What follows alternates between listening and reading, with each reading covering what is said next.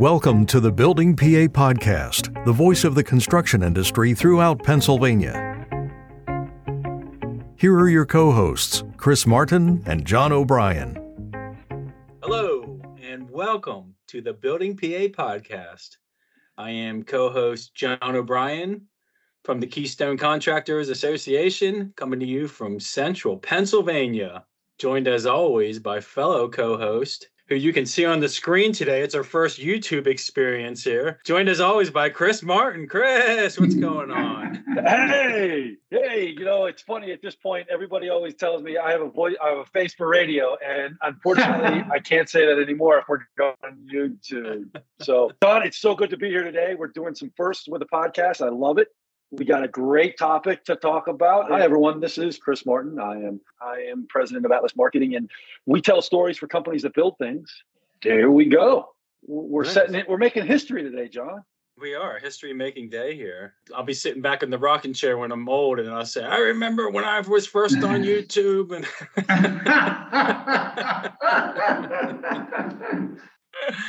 yeah, but today's awesome. So, so Chris tells stories about people that build things, or I forget how. I, I've heard that saying so many times, and I just butchered it. I can't believe I butchered it. Say it again, Chris, so I can lead into our guest. We tell stories for companies that build things. Okay, got it. Our guest today has built an amazing career path. I'm just, uh, you know, met this met this gentleman. Did I did I use that okay, Chris? Before we proceed here, I used that all right. Can I use? built the career path. It's a perfect segue. Keep going. yes. Keep going, man. It's great. It's yeah. Great. So no, I, I, met this gentleman uh, probably 20 years ago or so, around that time frame. Uh, and when I met him, he he was an attorney, and and during the meeting, he said, you know, I started in the trades, in the building trades, and I'm like, what? You know, I was kind of kind of taken aback, whatever. but uh, of course, I'm talking about Joe Joe Bucci. Joe, how's it going? How you doing today? Oh, things are great. I'm I'm in downtown Pittsburgh. We got a little bit of sun today, a lot of cold weather, but uh, that's Pittsburgh for you. And the law firm is Jackson Amen. Kelly, correct? Correct. I'm here with Jackson Kelly in their Pittsburgh office. Awesome. Okay. With their construction practice group. Okay. Awesome. Good to hear. You know, like I said, we we launched this podcast a couple years ago, and and your name's always kind of been up there because we like to talk about career paths and and ways that people got to where they are now, and and it always in the back of my mind it always stuck out to me. And I think I reached out to you a few times during the years on LinkedIn saying, "Hey, we got to get you on. We got to get you on." And the stars must have aligned, and it all worked out today. So we finally got you on the podcast. This is well, awesome. it's a pleasure to be here, and I'm looking forward to chatting with you guys because. Uh, you know, I do have a unique career path, and I think your your membership and your your readers will will enjoy this because uh, I think it applies to all of them. You want to take us back for starters and and go back to those pre-trade uh, before you got in the trades, the pre-trade. Yeah. Well, I mean, uh, I I started in the trades I think about '73, and um, I was working in the steamfitters union and uh, I was working basically as they, what they called a fabricator. I wasn't a steam fitter per se, but uh, I was a fabricator who was almost like a laborer.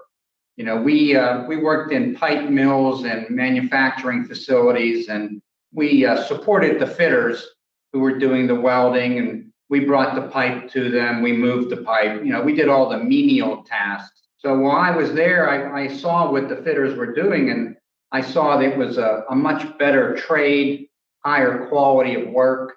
And uh, eventually I took the test and I was admitted into their apprenticeship program. And at the time, it was a four year apprenticeship program. You'd work 40 hours a week with a contractor doing the actual work of the trade.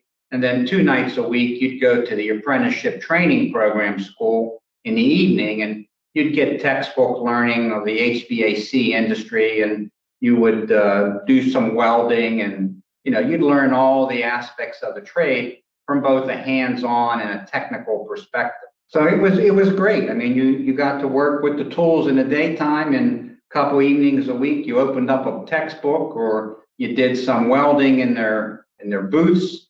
And uh, you know you learned the trade from those who were seasoned in it. What what kind of led you to this trade? Is it from family or friends or Well, no, it was kind of very ironic. I mean, I, I I'm first generation Italian American born in this country, and my father was a was a union carpenter. My grandfathers were stonemasons, and they all came from a small town in Italy that, you know, developed a lot of craftsmen and uh, and the inhabitants from the town of Gamberale in the Abruzzi province of Italy are are all about the Pittsburgh construction industry. I mean, there's a lot of tradesmen who can trace their roots to the Italian community where my father was born. So I'm, you know, growing up, we always we did all our construction ourselves. You know, I was accustomed to doing cement work, block work, carpentry work, electrical work, plumbing work. I mean, anything that needed done, we did it with our hands. So I kind of grew up with that mentality.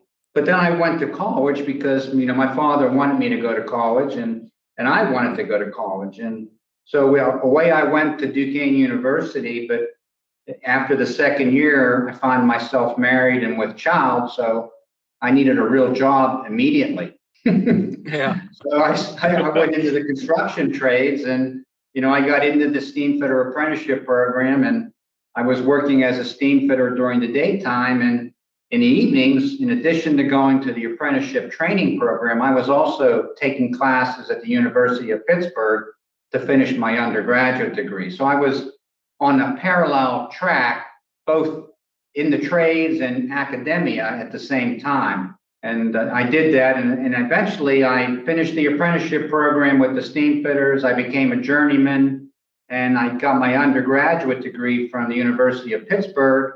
And at that point, I went from the field into the office end of the business. I went in, I took a position with Mellon Stuart Company, who was a very large general construction company headquartered in Pittsburgh.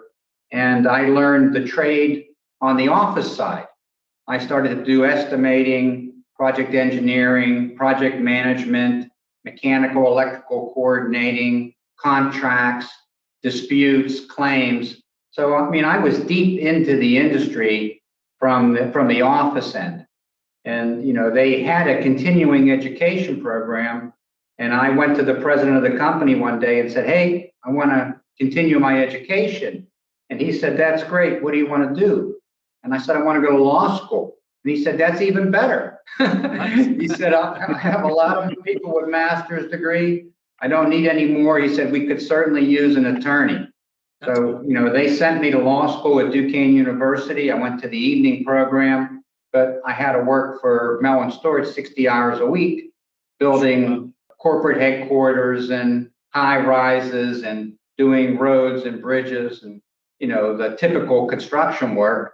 But at the same time, I was studying law and they were grooming me to go from project management into the, the legal end of the company and handle the legal fear. So it was really great because, you know, I was seeing everything in the industry and then I was seeing how the law applied to it. And it was just a great career path. Joe, with that path that you were on, was it always your ambition to be in construction law? You, know, like because it seems like there's like a verge of multiple career paths just smashing together and going, okay, here we go. And yeah. was it just kind of like, hey, this is great, or was it I really want to go into law and then do construction law as well? Well, it was kind of nuclear, you know what I mean, in the way it came about. But you know, um, construction has always been my life. It's been my family's life. I, you know, it's really in my blood. To this day, I, I love to work with my hands. And on the weekends or in the evenings, if I'm doing something with my hands, it's basically therapeutic. You know, from the stress of the legal community sure. today. I mean, if I can work with my hands, that's really therapeutic for me. But it was kind of, you know, I always wanted to go to law school, but midway through college, you know, I became married and had a family. So things were a little difficult. I had to struggle to get back on path, but I continued to move forward, you know, to, to be as productive as I could in the construction industry, you know, and, and I think learning the industry from the ground on up and working with the tools and working with other craftsmen in the field has been invaluable for me for what I do for my clients. I mean, my clients are basically contractors, subcontractors, owners, developers, maybe occasionally an architect or an engineer, but they value the fact that I live their world. You know, I, I put their boots on every day and I work with the tools. So, you know, I get a little bit more respect from the mm-hmm. construction community than a typical attorney will get, who just, you know, started doing that work because somebody put a contract on their desk and said, take care of this. I mean, so, I mean, I, but I enjoy what I'm doing. I, I love the industry. I know the industry. I know the people. I can talk to the labor in the field, to the foreman on the job site, or I can talk to the owner of the company. And I know exactly what to ask them. I know what documents to look at, and I know what the documents mean. So it's made me very effective and I can I can put myself in their shoes and I can guide them through any problem they may have on any type of a construction project. You know, so it's uh, it's rewarding and, and enjoyable to me. I mean, I'm I'm having a great time. nice. You know, it's fun. I mean, I, I I basically solve problems. You know, they can call me at any point uh, on a project that's having some troubles, and I can figure out exactly where they're at and then I chart a path to get them through it. So essentially, I'm looking for solutions and I'm getting them through troubled projects. Yeah, since we are on YouTube, uh, you know, you can tell that you do like it when you see your expressions and you're nice and relaxed and yeah, like the yeah. industry. It shows. It comes across yeah. that way. Before we get too far away from from Mel and mm-hmm. Stewart, because you talked about mm-hmm. them, can mm-hmm. we maybe uh, touch on them a little bit? You know, I don't know, if, especially the the younger listeners, like what a powerhouse Mellon Stuart was. They were a top 10 contractor in the whole country mm-hmm. and just massive. And and by you working there, did you work on any of the large marquee projects they, they built? Oh yeah. Well, I the PPG corporate headquarters project in downtown. I started on that from the ground up. And I was going to law school at night while I was a project engineer on that site. And then I went and did the Liberty Develop Liberty Center development, also from the ground on up you know, by the convention center area. I did Fifth Avenue Place for them, CNG Tower. Awesome. We did bridges. Mellon Stuart had a group who did roads and bridges, the Cameron Construction Group. So I did roads, bridges, uh, industrial projects. I mean, any, and, and of course, we had offices in other cities too. So we had offices in Texas, New Jersey, Florida, West Virginia, and you know, we, we would take care of those projects and those problems as well.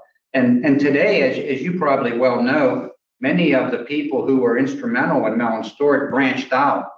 And when Mellon Stuart closed its doors, there was a host of other construction companies of, of, of great reputation that you all know who came from the Mellon Stuart community. So there, there's a great uh, group of construction professionals who came through the Mellon Stuart ranks and you know have uh, continued to shine. Yeah, I don't think they hold any uh, annual reunions, but if they would, you know, it'd be like a who's who of construction in Pittsburgh. Yeah, that's right. Yeah, no, but it, it was a great place to work, and Absolutely. you know, it was a great company with good people, salt well, of Joe, the earth people. Yeah, absolutely. Joe, you mentioned you know your clients, and and they come to you, and I feel the same way because a lot of our clients don't realize. I mean, they think of you know marketing and, and people that mm-hmm. don't understand the construction industry, and then when we start talking about it, it changes the conversation. But with that, like, what what are some challenges that you're seeing currently? Obviously, without giving out a lot of detail, because there's legal issues there. But what are some value that you could provide to our listeners as it relates to coming challenges or, or trends in the industry from an attorney's perspective? Well, the, the industry is very dynamic today and it's always changing. There's, there's always a new host of problems. The age old problem is just getting paid. The, the biggest problem in the construction industry today is cash flow turnaround. I mean, contractors are working 30, 60 days without being paid. So, you know, getting paid is really critical and turning cash around is very critical. And what that takes you to is sometimes at the inception of any project, the terms and conditions of your contract documents. I mean, what are you agreeing to? What does that 30 page contract that you signed really mean? And how do you navigate it? so that's some of the things that are very critical. And, you know, and, and many times I'm called upon to review contracts on the front end or negotiate them or make some edits so that they're equitable to a certain extent or that the allocation of risks is a little bit more even handed. So, I mean, that's very important.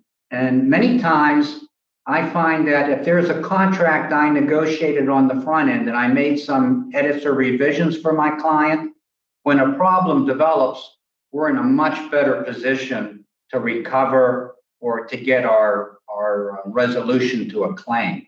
And the other issue is recognizing problems that arise on a project and when a project is starting to go south. Mm-hmm. You know, most of the time, uh, the construction community, they know when there's a problem on the project. And the question then is, how do they control that problem? How do they navigate through there? You know, what should they do? What shouldn't they do? How do you resolve disputes without them getting out of control? I mean, from my perspective, you know, one of the things that I do very effectively with my experience is I find ways to resolve problems. You know, basically, when a client comes to me, they have a problem that's out of control and they need help, they need guidance. And you know, and that's what I've become very effective in doing is looking for a common sense path of resolution. You know, every problem does not have to end in litigation. Mm-hmm. If I get to court with my clients, I feel like I've failed. I've got to resolve things before they get to court and in a cost effective manner because if it lingers on, it just kills you. Yeah. This whole uh, mindset about finding resolution and aiming to find the, the resolution has, has it always been with you, or did did your days in the trade assist you at all in, in gaining that knowledge and and kind of career path? And uh, I think it did because you know I, I can relate to the people, and if if you're an attorney today practicing construction law, you really have to be able to relate to the people you deal with whether it's your client, the owner of the company, the superintendent, the project manager, or it's the adverse attorney you're dealing with. You, you've got to find a resolution, almost like herding cattle. You, you've got to bring them, you know, into a, a, a path yep. that will allow for conclusion of the controversy. And I mean, just today, I, I had an issue with the city of Pittsburgh on a matter, and I've had some discussions with their attorneys, and you know, when you start strategizing with your fellow attorneys and you offer something that makes sense, you know, many times they'll come along with you because you know they're they're looking for a resolution as well. So once you can start collaborating with the other side and you can show them that your goal is really to reach a resolution as opposed to propagating a controversy, then I think, you know, the professionals can work together and you can make progress. And then ultimately that benefits your client mm-hmm. because your client wants a resolution tomorrow. You mentioned, you know, when a project goes south just a few minutes ago, and I was just curious, do you have any any tips or best practices for a contractor or subcontractor to, to look out for? Like, what are the red flags that are going, okay, this is now starting to take this project in the wrong direction? Yeah, well, I mean, it, it, it can happen at any point in a project, but usually if, if you're a contractor and you're on top of your jobs, you know when things are going south. If the schedule isn't being met, if the float is being consumed, if the activities are being resequenced, if your durations are being shortened, if one sub or one prime isn't performing and the owner or the construction manager is tolerating that lack of performance, if there's no direction, if the architect or the engineer isn't involved, if there's design issues, but no one's solving them, and these design issues impact the construction community, you know, you've got a problem and you need help. Yeah. So it's that, it's recognizing it's recognizing those issues when they develop and then having a team to address them and find a path of resolution. What I do for a lot of my clients is I actually become part of their management team. I mean, they view me, I tell some of my clients, I'm just another tool in your gang box. You know, when you need that 20 pound sledgehammer, you don't like to use it, but guess what? It's in every gang box, you know? so you just go open the gang box, you take out that sledgehammer, and you call me. and when you're done, you put it away, or or it's like the 24 inch pipe wrench you don't want to use too often. Joe, I got to hand it to you because we've had attorneys on previously and mm-hmm. kind of asked that same type of question. And you are the first person to actually give a very, very direct, definitive answer. So thank you because that's yes. been really, really helpful so that uh, listeners can go, okay, now I can start to see where things are. So thank you. That was, yeah, yeah. great, great response. Appreciate yeah, well, thank you. I mean, I, I, I like what I'm doing. You know, I mean, I enjoy my work and I have good clients, I have good customers, and, you know, I generally want to help them. I mean, they need help, you know, because contractors today are bidding tight. You know, you're bidding these projects tight and you don't have any room for for something you didn't anticipate or a cost that's not in your estimate. You know, mm-hmm. those, you know, the money isn't there you know, and the time isn't there. You know, we're on we're on tight budgets. You know, owners want their projects returned and finished on time. And, you know, the, the sad thing is most of the time contractors have to find the problem in the job and then they have to come up with a solution. They have to execute the solution and then they have to try to get paid for solving and executing the solution to a problem that wasn't even theirs. And the whole time, the no. sledgehammer's sitting right there. The, the sledgehammer's ready to it. get used. That's it. he, he just got a new uh, nickname.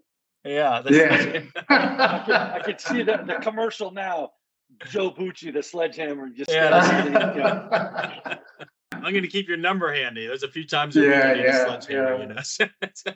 yeah, but I'm going to tell you, there, there's a lot of attorneys who think they got to pound their fist on the table and and make a great impression or just turn things upside down. But you really don't get anywhere if you if you practice law that way.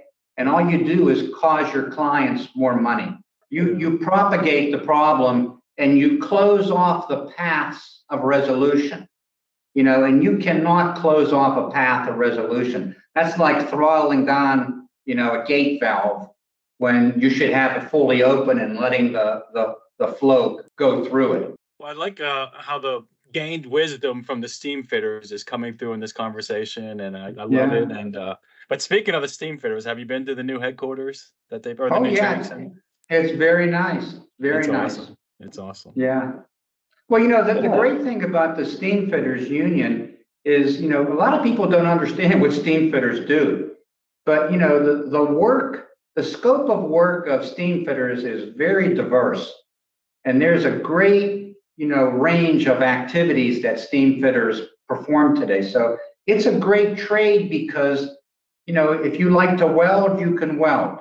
If you like to be on big projects, you can be on big projects. But you can also do temperature control, you can do service work, you can do automation. The range of activities and skill sets for that trade is very significant. And for those listening, if you'd like to hear more the steam fitters, we have a couple episodes in our archive on buildingpapodcast.com. You can check it out.